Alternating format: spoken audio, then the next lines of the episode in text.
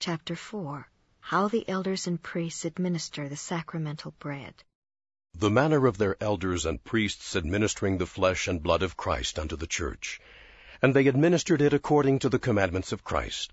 Wherefore we know the manner to be true, and the elder or priest did minister it.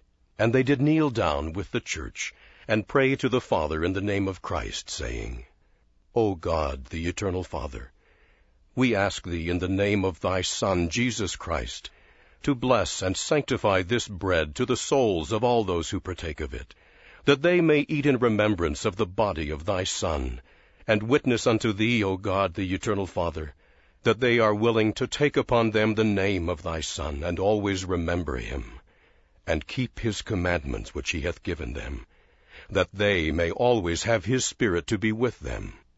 Amen.